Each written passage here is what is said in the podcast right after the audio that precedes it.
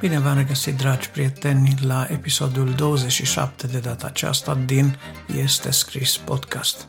Adi Tămășan la microfon și astăzi, cu ajutorul lui Dumnezeu, vreau să împărtășesc cu dumneavoastră câteva gânduri despre cunoașterea lui Dumnezeu din 2 Petru capitolul 1, iar în rubrica File de carte vă voi prezenta cartea lui John Piper intitulată Nu-ți risipi viața.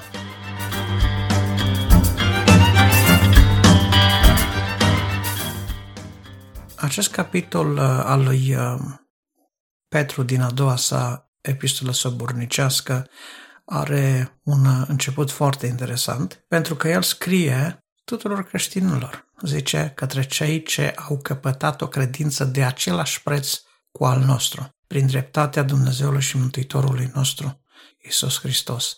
Deci iată că Isus Hristos este Dumnezeul nostru, este Mântuitorul nostru, iar prețul credinței noastre este moartea Domnului Isus. El a plătit cu preț de sânge credința noastră, mântuirea noastră, răscumpărarea noastră și apoi a înviat din morți ca să înviem și noi împreună cu El la o viață nouă. Harul și pacea să vă fie înmulțite prin cunoașterea Lui, zice El, a Lui Dumnezeu și a Domnului nostru Isus Hristos. Dumnezeiasca Lui putere ne-a dat tot ce privește viața și evlavia, prin cunoașterea celui ce ne-a chemat, prin slava și puterea Lui, prin care El ne-a dat făgăduințele Lui nespus de mari și scumpe, ca prin ea să vă faceți părtași firii dumnezeiești, după ce ați fugit de stricăciunea care este în lume prin pofte. Și vedem aici că făgăduințele pe care ne le-a făcut Dumnezeu, că El va reinstaura dreptatea sa, neprihănirea sa, că în împărăția sa toate nedreptățile lumii vor fi înlăturate, vor fi eradicate, aceste făgăduințe rămân în continuare. Dumnezeu nu ne-a făgăduit că vom avea pe pământ uh, o viață fără necazuri sau o viață ușoară sau o viață plină de succes sau de realizări. În schimb, ne-a asigurat că vom avea necazuri și că pentru numele Lui va trebui să suferim. Dacă pe El au prigonit și pe noi ne vor prigoni. Dacă El a fost respins și noi vom fi respinși. Dacă au primit cuvintele lui și cuvintele noastre le vor primi. Iată așadar legătura care este între el și noi în lumea aceasta fiind. Ama noi am fost chemați prin puterea lui Dumnezeu, prin gloria lui, pentru că el a hotărât prin uh, planul său glorios de mântuire să facă din noi părtașii slavei lui și spune v-ați făcut părtași firii dumnezeiești. Cam despre ce credeți că este vorba aici? Că vorbește de o fire dumnezească, vorbește de o natură duhovnicească, dacă vreți. Există o fire dumnezească în tine. Există acea transformare care, atunci când ai fi pus alături de Hristos, să te arate că semeni cu El. Asta este firea dumnezească. Firea dumnezească cuprinde în ea dorința de a duce la împlinire planul divin, cuprinde în ea dragostea pe care o are Hristos, firea divină, firea dumnezească, cuprinde în ea înțelegere, cuprinde în, cuprinde în ea iertare, cuprinde în ea rezistență la ceea ce este lumesc, firesc, pământesc, trăcesc. De aceea dați-vă și voi toate silințele ca să uniți și aici vedem un fel de lanț de calități sau de lanț de aptitudini, de lanț, n-a zice neapărat de aptitudini, mai degrabă de însușiri, care se dezvoltă, care cresc unele din altele, care se înlănțuie dintr-una într-alta, astfel încât să ne ducă de la firea noastră omenească, firească, umană, la firea dumnezească. Să uniți cu credința voastră fapta, cu fapta cunoștința, cu cunoștința înfrânarea, cu înfrânarea răbdarea, cu răbdarea evlavia, cu evlavia dragostea de frați, cu dragostea de frați iubirea de oameni.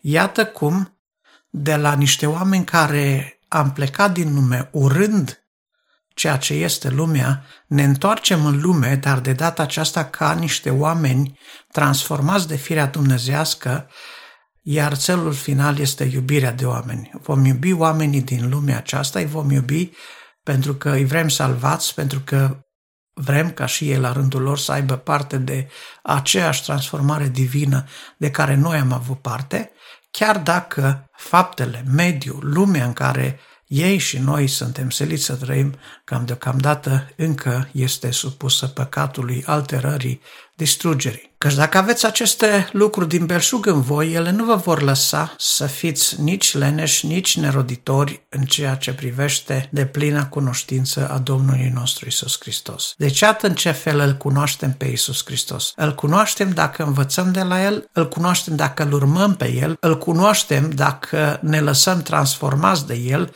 îl cunoaștem dacă îl reflectăm pe El în lumea aceasta îl cunoaștem dacă, reflectându-l pe el în lumea aceasta, îi convingem pe oamenii din jurul nostru că merită să treacă și ei prin aceeași transformare. Dar cine nu are aceste lucruri este orb, umblă cu ochii închiși și uită că a fost curățit de vechile lui păcate. Aici, în acest verset, în această orbire despre care ne vorbește versetul, este arătată, dacă vreți, este ilustrată imaginea falimentului creștin. Adică, cel care a venit la Hristos a fost iertat de păcate, a fost spălat de păcate și s-a oprit acolo. El n-a mai crescut mare, el n-a ajuns la maturitate, el n-a pășit pe calea pregătită de Dumnezeu, de Hristosului, de a deveni o imagine a lui Hristos în lume, ci a stagnat, a rămas subdezvoltat, a rămas un pitic spiritual, dacă putem spune așa. Oamenii aceștia pot fi găsiți între cei care nu își mai găsesc direcția.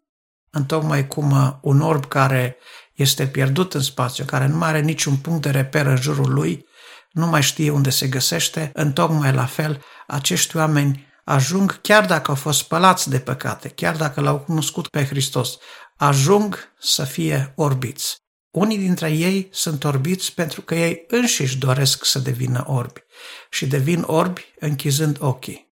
Vor închide ochii la cutare lucru și la celălalt și la celălalt și, în general, închiderea ochilor va începe, așa cum zicea și John Piper în cartea sa, prin uh, întrebarea, da, ce e rău în asta?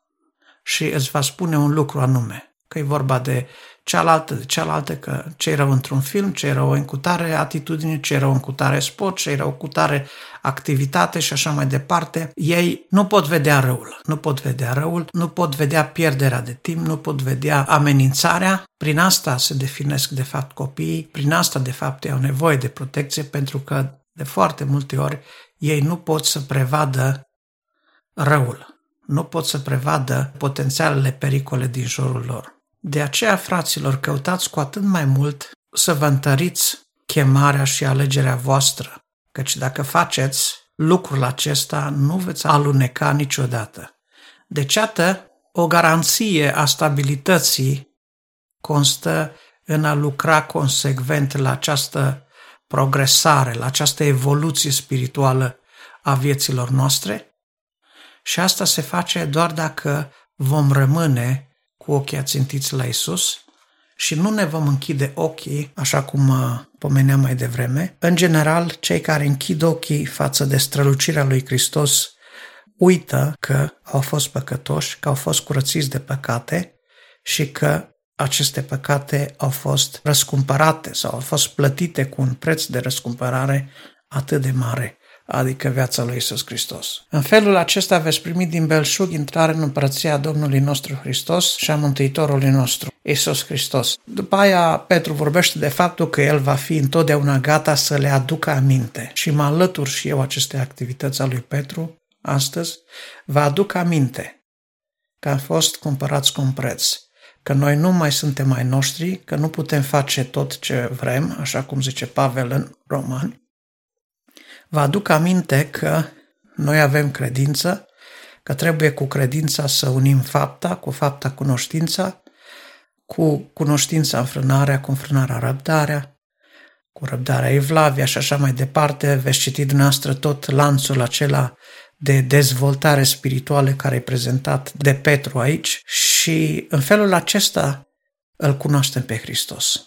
Nu-L mai cunoaștem pe Hristos când ne-am rătăcit pe cale. De fapt, mulți vor ajunge în ziua judecății fără să-și mai aducă aminte de întâlnirea cu Hristos. Amintiți-vă că Mântuitorul însuși spunea la un moment dat că în ziua judecății unii vor zice când ai fost tu, Doamne, în lipsă sau în foame sau în închisoare și nu te-am văzut? Și Domnul Iisus le va zice curat. Adevărat vă spun că ori de câte ori oamenii aceștia nu l-au văzut pe Hristos în cei de lângă ei, oamenii aceștia nu l-au cunoscut pe Hristos, pe când ceilalți care vor avea parte de răsplată, pentru că au făcut faptele credinței, ăștia au putut să-l vadă.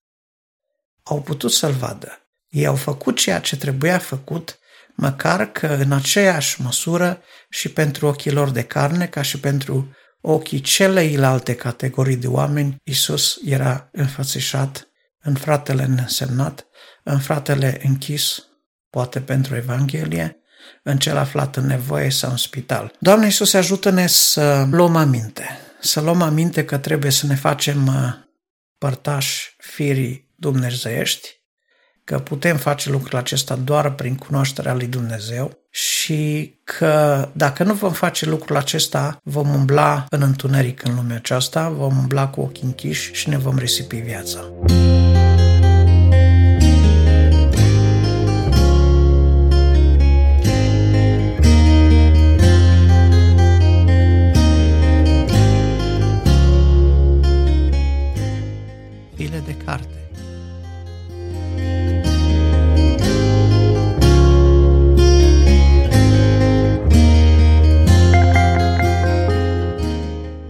Aceea, în a doua rubrică, dați-mi voie să trec la cartea pe care mi-am propus să vă prezint, o carte scrisă de John Piper, scrie Piper, numele lui, se numește Nu-ți risipi viața.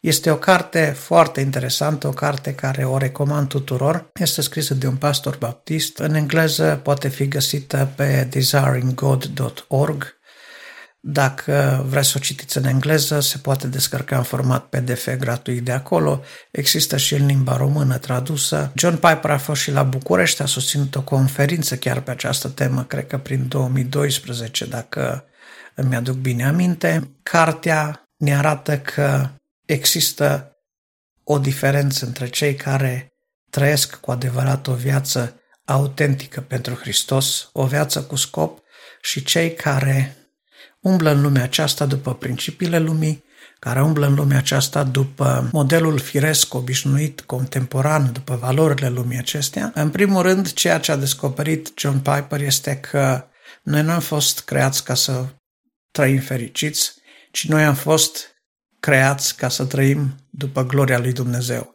sau pentru gloria lui Dumnezeu. Iar uh, dacă vom sta în balanță, întrebându-ne pentru care din aceste scopuri trebuie să ne petrecem viața, cu siguranță că vom găsi răspunsul în această carte, destul de bine argumentat de altfel, că gloria, a trăi spre gloria lui Dumnezeu, de fapt, cuprinde și ideea de fericire. Pentru că cele două lucruri nu sunt antagonice, nu vin unul împotriva celuilalt, nu trebuie să aibă o ordine în care să umblăm după ele, însă dacă trăim pentru gloria lui Dumnezeu, vom putea avea parte de fericirea aceea care o dă împlinirea, care o dă mulțumirea de lucrul făcut bine, de lucrul făcut pentru motivul potrivit și în felul potrivit. Apoi, Vom vedea alte capitole în care noi trebuie să îl glorificăm pe Dumnezeu. Va fi foarte interesant să citim sau să citiți și dumneavoastră, așa cum am citit și eu, de fapt, ideea din uh, spatele dezbaterii despre ce trebuie să-i dăm lui Dumnezeu, cât trebuie să dăruim, ce trebuie să dăruim, ideea despre câștiguri și despre dărnicie. Aici John Piper vine cu o idee împrumutată de la un alt autor creștin, spunând că Starea în care noi trebuie să ne tratăm uh, veniturile și posesiunile este ca vremea de război. Așa cum în vreme de război oamenii nu mai pun preț pe lux, când oamenii nu mai au aceleași priorități ca în stare de pace, ci se limitează la esențial, pentru că toate celelalte eforturi sunt uh, îndreptate către o singură cauză, și anume către victorie, către salvarea țării pe care și-o păzesc. În mod similar, creștinul trăiește toată viața în stare de război, pentru că el duce un război cu firea, duce un război cu sine însuși, duce un război cu lumea aceasta, un război spiritual, iar uh, în această stare de război noi trebuie să învățăm că esențialul îl vom avea că de toate nevoile noastre se îngrijește Dumnezeu. Trebuie să ne încredem în promisiunile Lui că El se îngrijește de nevoile noastre, iar noi va trebui să ne focusăm pe unicul scop pe care Dumnezeu l-a pus în viața noastră, acela de a-L glorifica pe El. Un alt capitol important și interesant este a-L glorifica pe Dumnezeu de la 8 la 5. Mulți dintre noi suntem uh, prinși în activități lucrative, suntem angajați, lucrăm fie în fabrici, fie la birou, fie prin alte părți. La 8 la 5 este o bună bucată din viață pentru fiecare dintre noi iar John Piper ne arată că nu putem face separație între viața de biserică și viața de acasă, între viața de creștin și cea de la locul de muncă. De aceea, de la 8 la 5 este nu doar timpul când muncim, ci este un alt loc, un alt fel, un alt mediu în care trebuie de asemenea să-L glorificăm pe Dumnezeu. Vorbește de asemenea despre modurile în care oamenii își risipesc viața vorbește despre felul cum uh, oamenii umblă după lucruri lipsite de valoare. Vă recomand cu toată tăria să citiți uh, această carte. Este o carte care se poate citi în uh, circa 3-4 ore dacă sunteți un bun cititor. Se poate găsi, cred că, în format printat în majoritatea librărilor creștine din România. Așadar, nu-ți risipi viața. Ce titlu frumos, ce îndemn frumos. De fapt, atunci când ne facem uh, părtași firii dumnezeiești și când devenim ca Hristos, nu ne risipim viața. Când închidem ochii ca să nu ne mai uh, deranjeze strălucirea gloriei lui Hristos, s-ar putea să ne ducem viața în orbire, în rătăcire și s-ar putea să ne risipim viața. De aceea, îndemnul meu, ca și al autorului, este acesta, să căutăm, să ne ținem mintea trează, să căutăm să ne ținem mintea trează prin reamintiri, prin uh, înștiințări, să nu uităm că avem o credință plătită cu un mare preț, iar prețul credinței noastre a fost plătit, iar datoria noastră actuală este acela de a glorifica pe cel care a fost gata să plătească prețul pentru noi, răscumpărându-ne din felul nostru de șer de viețuire, să ne aducem aminte că am fost eliberați, scăpați de vechile noastre păcate, iar viața pe care o trăim acum să o trăim spre slava lui Hristos care a murit și a înviat pentru noi. Mărit să fie numele în veci. Amin.